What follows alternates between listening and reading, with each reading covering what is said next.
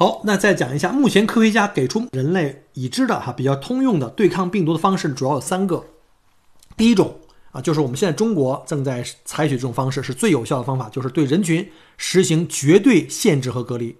检测出所有的发病的病例，然后管控并治疗，从而阻断病毒传播，这是最有效的，因为病毒根本就不能见到下一个宿主嘛，没有机会传播。咱们中国现在采取就是这种方法，并取得了很好的的效果，就为这个问题就要给中国点个赞啊，给我们的人民们点赞，因为你们每一个人的配合支持，这是分分不开的啊，这是我们为什么能取得这么好的效果。全世界可能能取得这么好效果的国家不多了哈，可能除了我们就只有我们的邻居朝鲜了。据说总发总共发现了一个，消灭了一个，全部都治愈啊。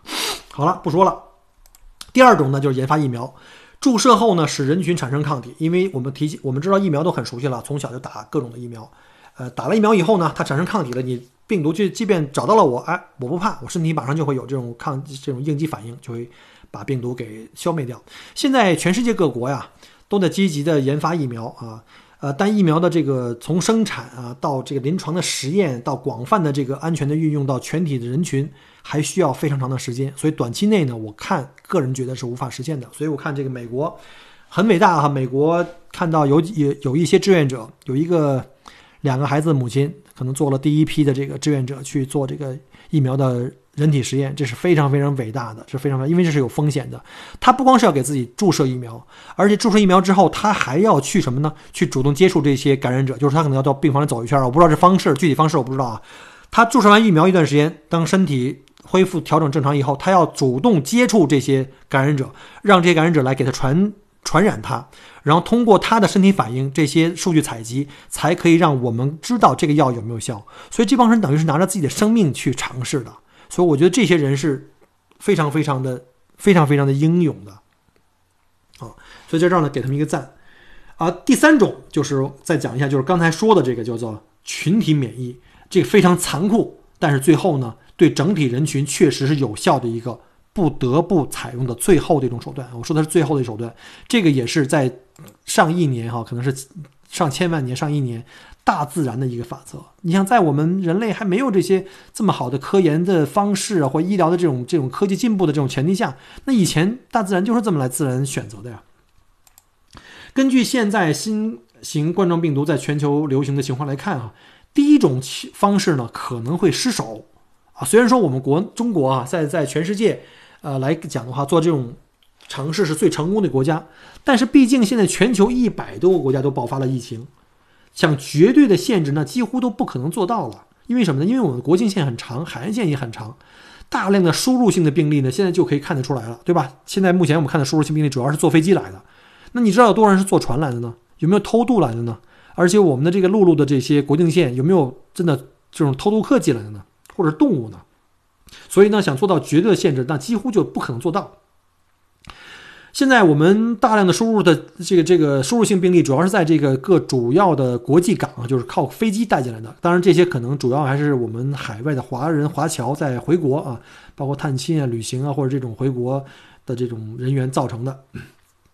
而且呢，呃，各国的国情啊。政体啊，包括我们的价值观、文化各方面都不一样，所以西方国家很难做到跟中国一样，让全社会立马停摆，说停就停，说不让出门就不让出门，对吧？你家里没菜没问题，小区的居委会给你送，对吧？然后呢，号称这个这个所有的这个这个从市一级、区域局到这个呃街道一级，叫干部什么下沉到社区啊，每一个楼都有人去管理，都有这个公安干警去管理，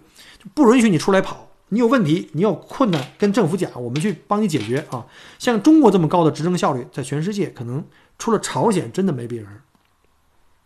像澳洲啊，这个说实话，有很多人说你们澳洲不能学吗？你们就关一关，哪儿那么多自由？哪儿绝对的自由？没有。但是大家可能不能理解啊，在西方很多的国家，比如像澳洲，很多人不一定像中国人有攒钱的习惯，他可能没有那么多钱，他可能你知道澳洲是。发周薪的很多蓝领工人啊，但不是说那特高薪蓝领工人，是发周薪的。我这个周的，我如果我工资，我如果不能工作，比如我你你让我一个月不上班，在家里隔离，我就没有收入了。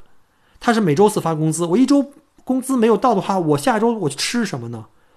中国的很多我们的同胞可能不理解哈，很多的这些在基层打工的蓝领，确实是每周每周要靠这工资去活命的。你让他说我现在能不能先存出两周的两个月食物，他都没这么多现金啊。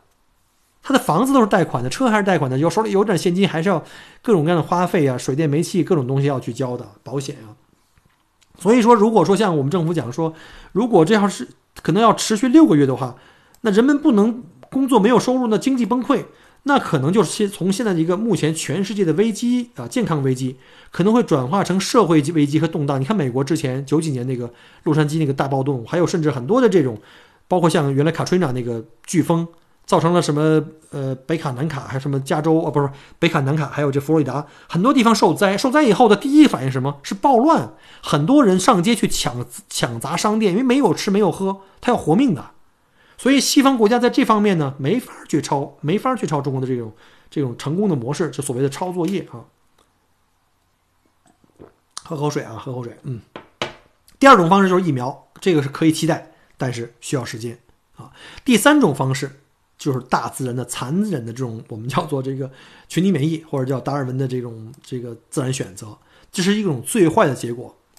根据流行病学的这个模型分析啊，那么需要感染整个这整体人群的百分之六十，才可以达到这个呃群体免疫的效果。因为百分之四十是是一个很小的弱体，可以对北对于对比这个百分之六十的这个绝大多数人人口呢，会被它容易。屏蔽掉啊，容易就造成这个这个屏蔽效应，就不会可以让这个受感人群跟易感人群不容易碰到。OK，综上所述，这就是为什么英国政府啊宣布他们进入了这个阶段，目前第二阶段叫 delay。他们的作业选的方法是不一样的啊，是要做一定的限制，如取消大型集会、出入境限制啊，什么封关啊，什么这个你们轻型的轻症啊，可以在家里自我隔离了，减慢病毒的这个传播速度，越慢越好。它不是说完全杜绝，而是放慢，这意味着可以节省卫生系统的有效的资源，并集中现有的这个医疗力量来挽救那些重症病人。最终结果就是，最终结果就是重症病人要么治好，要么就死了啊，就没了。然后他们的床位又可以腾出来再去接新的病人。但是因为呢，他们有效的通过这种拖延，减缓了传染的速度。减缓传染的速度，记住哈，所以呢，才使得有限的卫生的系统的资源才可以全部被利用起来，而不至于 overflow 就被它完全给冲垮了、休克了啊。之前我看到一个英国人啊，也也挺有意思，他做了一个，他就是用一个很浅显的办法，拿了一桶水和一个杯子，那个是是个塑料杯啊，塑料杯底扎了个眼儿，他就讲，我们的杯子就是我们的医疗系统，我们水桶是我们所有英国的这个这个人人口。我们看一下，如果我们杯子上扎个眼儿，那个眼儿呢，就是可以治愈包括死亡的哈流出的人口，就是他们的处理能力，医院处理能力。如果我们用用水桶慢慢的往里浇水，可以保持一个平衡啊，就是进的水跟出的水差不多，可以保持一个平衡。这个杯子还可以继续用。他说，如果我们所有人一没有控制的去同时被感染的话，一桶水浇进去，那杯子就溢出来。所以这个非常浅显的例子例子可以继续讲哈。啊，所以这个最终结果就是随着时间流逝，尽可能拖延啊，拖延时间，可能还是要需要达到这个叫做群体免疫的这种方式，但是用最慢的时间来拖延，使得医疗系统呢可以有效的可以最高的利用在那儿，直至最后结束战役，实施实现大部分的群体百分之七十八十甚至更多的人群体进行免疫。简单的说，就是用可控的方式来使这个目标达到，但是用最慢的方式来达到。在这期间，各国的研究部门呢也会全力的加速疫苗的研发，争取在最坏的结果发生以前有所建树啊！包括是不光是英国了，我估计西方像美国、像澳洲都在采取这种方式，只不过呢，大家可能宣传的方式不太一样。英国这次这么高调的宣传，我估计还有一个原因啊，因为我们知道，像西方国家都是这个政体都是这种民主选选举制，政体呢要考虑政治，要考虑选票。他要是直接说出来说，我把你们关在家里，那很多人会上街游行的呀。像之前的法国人、意大利人不干了，上街游行嘛。那英国人老谋深算，他用了一个什么方法呢？就是以攻为守，就是告诉你我们没办法了，我们放弃了。就所有人都得上了以后，自然有人会死啊，就是那些老人啊、小孩啊。所以跟他们说，你们不要去见自己老人了，可能这辈子都不能见到了。为了保护他们，你们就不要见了。其实这是在心理上呢造成了一种压力，反而呢比逼着他们隔离更好。这帮人反而都不出来了，所以你看，有很多那个英国的短视频博主，他们播的那个英国街头没人了啊，很多人都不出来了。虽然不是最好的选择，但是呢，在目前状态下，在西方的这种政体政治体制下面，和所谓的这种制度下面的话呢，可能是最好的一种举措啊，最适合这种政体的一种举措。啊，所以呢，大家也不要去骂了，什么这个不会抄作业，这是每个国家呢情况不一样。那好，那说到这儿的话呢，我要再讲，再普及一个新的概念哈，叫 R 零值。这个 R 零值这个概念呢，我是这个要说一下出处啊，我是从这个呃，这个这个这个不是维基百科，应该是我记得这是在啊，在知乎对，在知乎上。在知乎上查到的这个，大家也可以去看一下啊。什么叫 R 零值啊？R 零值也叫基本传染数啊，或者叫基本再生数，英文叫做 Basic Reproduction Number。这个数字，这个英文呢，这个大家听起来比较拗口啊，不知道什么意思。用普通老百姓能听懂的话来解释的意思就是，一个人得病可以传染给多少人？那你可能说，那就看他接触多少人了。这是一个普遍的一个平均数值哈。那更确切的解释是怎么说呢？就在这个流行病学里面解释是，在没有外力的介入下，啊，就是我们也不阻挡，也不鼓励，在没有外力的介入下，所有人都没有免疫力的情况下，这所有人指的是人群啊，整个这个社群，一个感染了某种传染病的人会传染给其他多少个人的一个平均数，就是各种病毒它这个平均数是不一样的，它所以说它就表明了它的传染的这个烈性也不一样。R 零的一个重要临界呢，就是 R 零等于一。R 零的数字越大呢，代表流行流行病的越难控制。比如说 R 零小于一，那这传染病就肯定是逐渐在受控制，并且在消失了。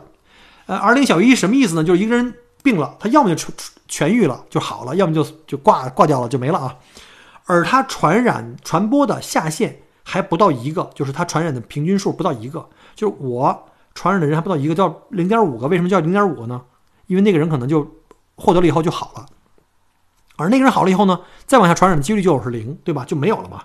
所以这个数字越来越小，直至消失。那举个例子吧，就好像说两个人才生一个孩子，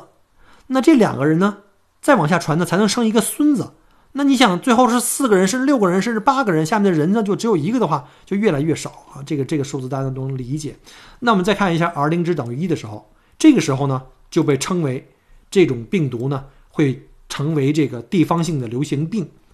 呃，理想状态所谓 R R 零值等于一呢，就是指一个人只能传给另一个人，就好像击鼓击鼓传花，老张传给老王，老王传给老李，老李传给老赵，这是比较理呃理想的一个状态了啊，这是一对一的传播，但实际上可能呃很少有这么理想的哈。那再看 R 零大于一的情况下，传染病指数呢以这个指数方式的散布，而且呢。它不会永远持续，因为你人群的数量是固定的，对吧？你要么就这个整个人群被团灭了，就全被干掉了，这个病特别厉害，就就没有机会让你们获得免疫，就全死掉了；要么就是这个这个什么，我们没有健康的人了，就是这个所有人都获得了这个呃感染，但是呢，有人有这个免疫力，最后我们还这个族族群还是活下来了，对吧？最后逐渐的，我们在整个这个族群人类这身体里面，对这种病毒就有感染，就有这个抗抗体了。所以说，这 R 零大于一的话，不见的话一定会把这个人群会灭绝掉，但是它的速度会很快，但是这个速度非常可怕，它可以一传十，十传百，百传千千万，就好像我们看了很多这种恐怖片啊，这个叫做僵尸啊，就这种僵尸的片子一样，最后是全部人马都变成僵尸，但是这是，呃，所谓的这个这个群体免疫的一个最终的结果，也是我们想要，就是这个名词后面想要的一个结果。啊，那这个概念介绍完之后呢，也给大家分享一下我们目前呃人类所熟知的一些流行性病、流行性的这种病症、病毒的它们的 R 零值的这个范围啊。比如说我们常知道的呃麻疹，麻疹这个东西是很厉害的，它的这个传染的这个系数非常高，这 R 零值是十二到十八，也就是一个病人平均可以传染十二到十八个人。这是我看到这个表格里面，大家有兴趣可以，我在稍后可以把这节目，把这表格可以贴到这个，贴到这个网上啊。大家也可以有兴趣可以看一下我的同名公众号哈，这个麦克过来澳洲的同名微信公众号上面也会有。然后白喉啊，说啊，刚才还没讲完，这麻疹是空气传播，然后白喉，白喉主要是唾液传播啊，它是呢，这 R 零值是六到七，这是比较也比较高了。还有像我们所熟知的这个天花啊，这它是空气传播和飞沫传播，它是 R 零值是五到七。脊髓灰质炎是粪口传播，是五到七啊。然后呢，流行性腮腺炎空气传播、飞沫传播四到七。HIV 我们熟悉的艾滋病啊，性传播，大家这知道的，这个是容易去去防治的啊。它的传播的这个指数呢，这 R 零指数是二到五。还有像普通的常见的像百日咳呀，五点五。还有我们之前二零零三年我们知道这这个 SARS，它的空气传播的这飞沫传播的这个率呢比较低，零点八五的到三。他说他这是为什么是个范围呢？因为各国的这个测试方法、控制疫情的这个手段和效率不一样，所以它这个会有一个，因为人类的采样是要从各个地方去采样嘛，所以它这个这个范围是不一样的。包括我们倒着往前看啊，一九一八年著名的西班牙大流感啊。这是空气传播和飞沫传播啊，是二到三啊，并不高啊。但是我们知道那个 SARS 看起来也不高，零点八五到三，但是 SARS 死亡率要高啊。SARS 目前比我们所知道的这个这个啊新冠病毒要高，但是新冠病毒的这个传播的这个比较高。现在呢，我们知道啊，还有就那个伊波拉病毒，呃，西非的那个伊波拉病毒，它的这个传染的这个是靠体液啊，体液传播，是一点五到两点五。现在呢，我们今年。呃，爆发的这个新冠病毒，其实目前因为刚刚才开始，各各国的这个医学界还在进行采样跟这个模型的推演，所以现在的这个数率啊，这 R 零值并没有一个准确的数率，还没有一个官方认可的数率。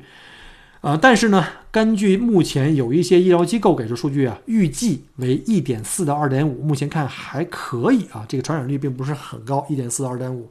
呃，另外呢，我看了另外一个文献，就是香港中文大学研究所呢，他们认为新冠状病毒的这个传染率呢，可能在三点三到五点四七之间啊，这个这个数字都给大家做参考吧，这不是官方最后的数据啊，国际上还没有承认啊。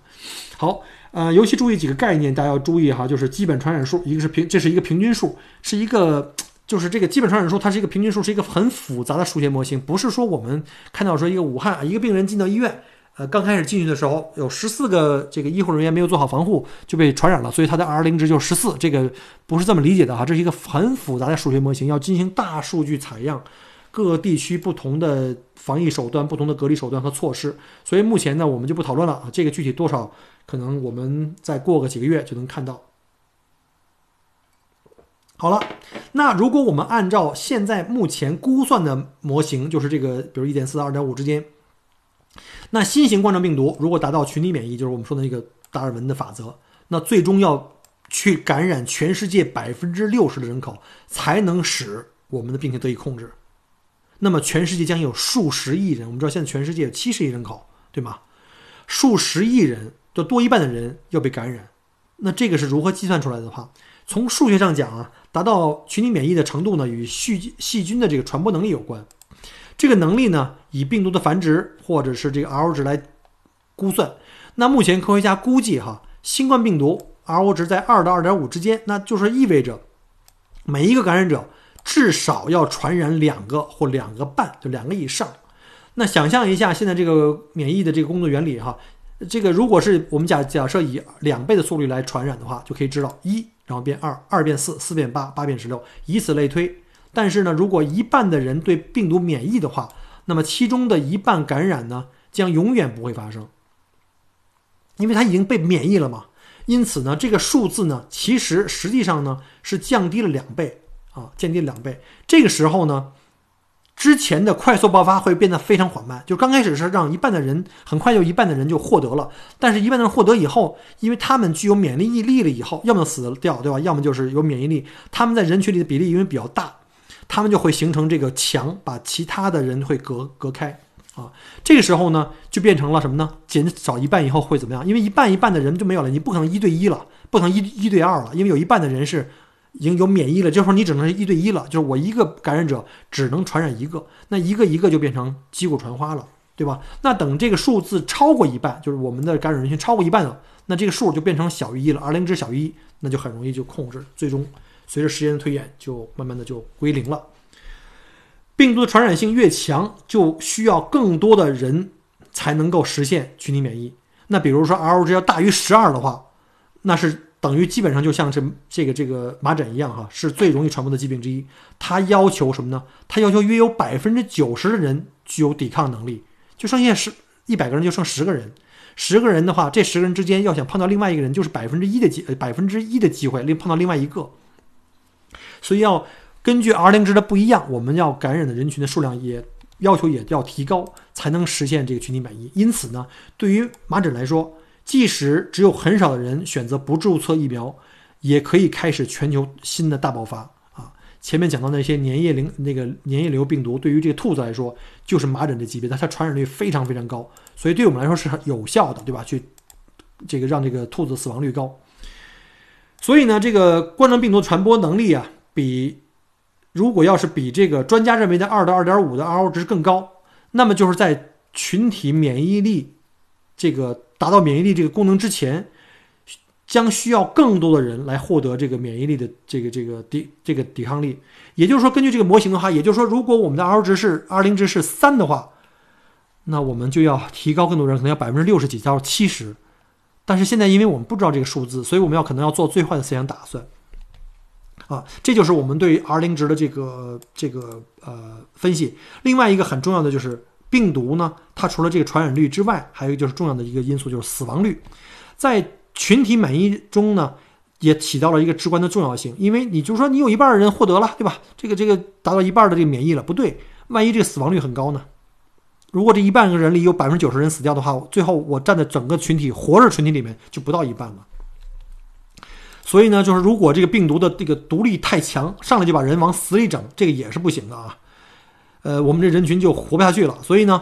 呃，我们举一下这个 SARS 吧，SARS 的死亡率达到了百分之十五啊，这个就比现在这个现成变成呃冠状病毒病毒要恐怖的多。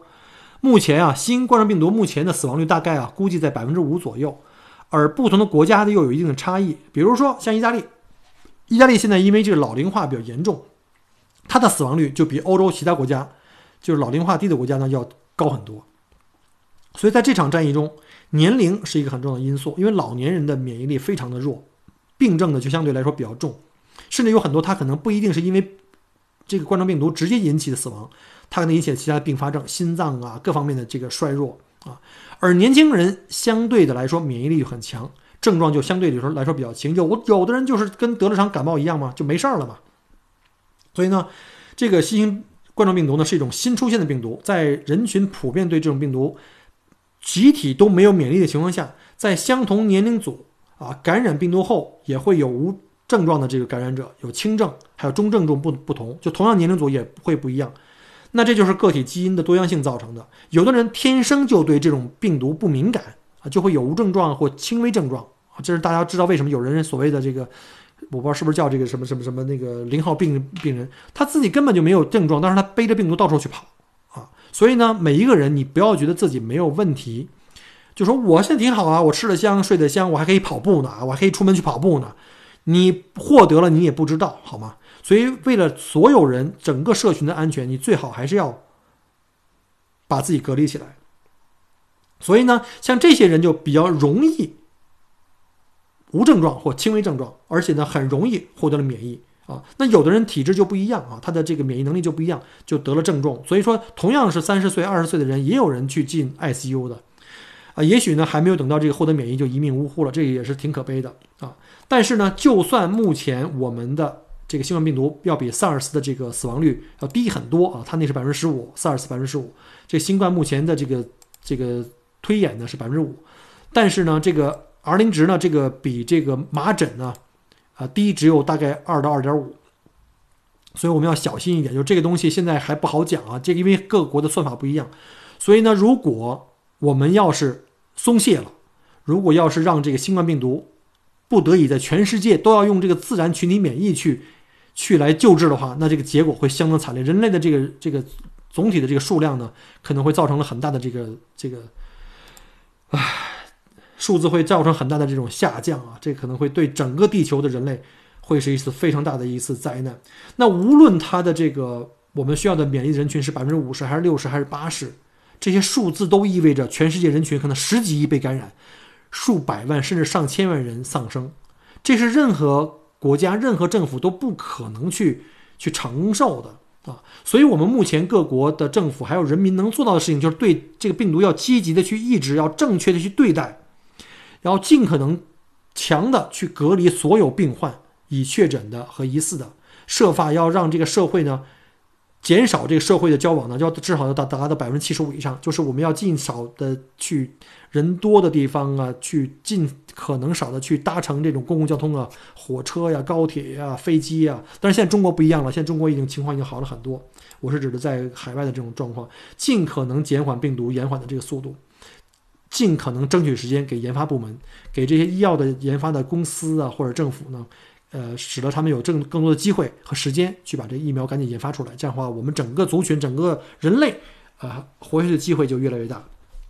所以现在普通的民众，作为我们可以做的事情，就是配合所有政府的措施，尽量减少外出和不必要的社交。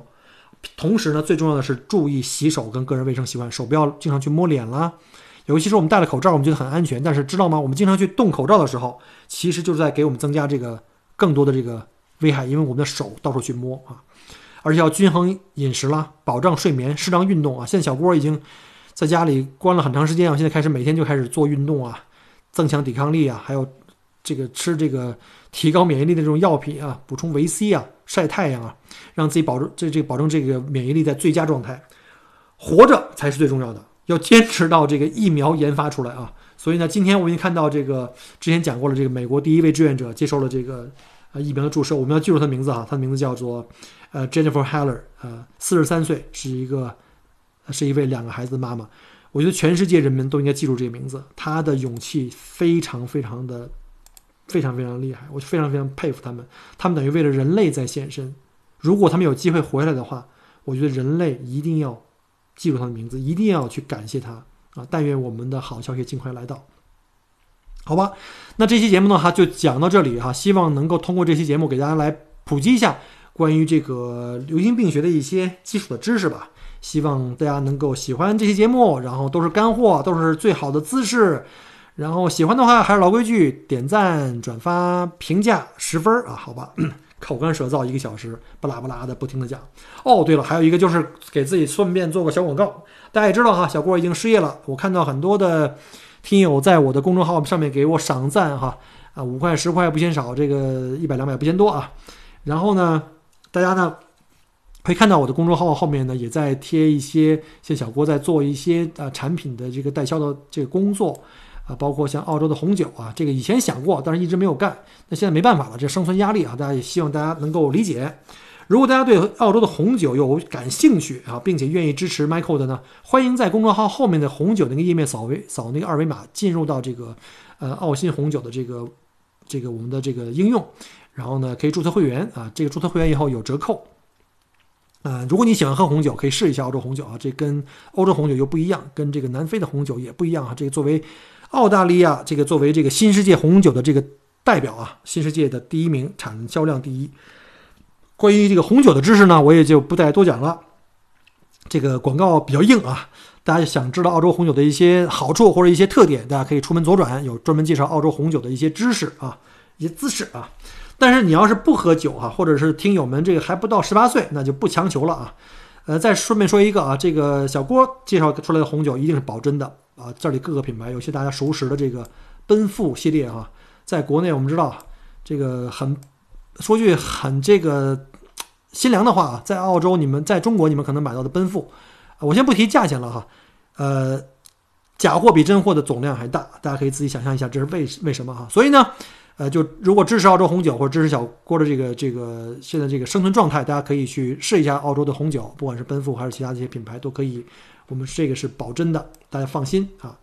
然后呢，近期呢，Michael 在家里呢是失业状态，但是我们还没有这个消极啊，我们还在主动的。在拓展新的业务，包括现在做这个红酒的业务，包括将来我们可能要在呃国内继续去做这个听友会。将来疫情结束之后呢，我会在呃听友的在集中的地区哈，我看了一下喜马拉雅的这些呃地区的分配，目前看的话是北上广深就不说了哈，这四大呃城市啊，这个听友是最多的，包括有移民需求的这个听友都在给我留言，加我的微信。然后呢，还有像什么一些大的省份，像江苏、浙江啊，他们下面一些城市，像什么南京啊，呃，这个这个杭州啊，什么苏州啊这种好地方，还有像什么天津呐，呃，还有像中部一些城市啊，像什么这个呃石家庄啊，还有像河南的这个省会郑州啊，成都、重庆啊就不说了啊。有机会的话，都是希望能够跟各位面对面去来交流澳洲的一些呃生活方面的实录，包括留学、移民各方面的东西吧。包括节目里不能讲的啊，大家都都懂的。希望能够呃在疫情结束之后能够回国跟各位有一个面对面的沟通。如果你们各位呃有什么问题啊，可以加我的微信跟我去互动。呃，如果愿意的话，也希望在我回到祖国搞听友会的时候，大家来呃跟我来见面，我们面对面来沟通都可以。啊，同时呢，我最近除了在加强这个更新喜马拉雅节目和我的这个同名的这个微信公众号以外呢，也在积极开拓短视频市场。嗯，大家可能知道啊，除了这个同名微博，就是微信，就是新浪微博啊。Michael 国聊澳洲，天天在更新，现在天天在更新澳洲的疫情的情况啊，还有我的一些见闻啊，通过这个文字啊、图片或者视频啊，呃，同时也在这个小红书啊、快手、微视还有抖音也做了一些延展性的一些视频、短视频的一些节目。这是一个刚开始啊，刚开始，现在节目的总量不多，然后呢，自己的风格和这个特点也没有，可能还没有。摸摸出来这个门路啊，也在慢慢的在尝试，也希望大家多多的支持啊，多多的关注啊。如果你们有这些账户呢，也希望我们在这个上述平台去互动啊、留言啊。如果你们有什么好的节目，也可以在上面分享给我，然后我们有多一些渠道可以互相的去聊天啊、沟通，好吧？那小郭，谢谢各位的收听啊。呃，小郭在墨尔本，二零二零年三月十八号晚上十点四十四分，在澳大利亚墨尔本。祝各位晚安，我们下期再见，拜拜。很荣幸您的收听和关注。如果您喜欢我的节目，请您把它转发分享给您的朋友们。同时，也欢迎您线下跟我留言互动。除了喜马拉雅，也欢迎您加我的个人微信，并关注我的旅行服务公众号“墨尔本精品旅行”。我给大家准备了很多关于澳洲旅行的资讯和攻略，请您跟随我一道走入精彩的澳大利亚。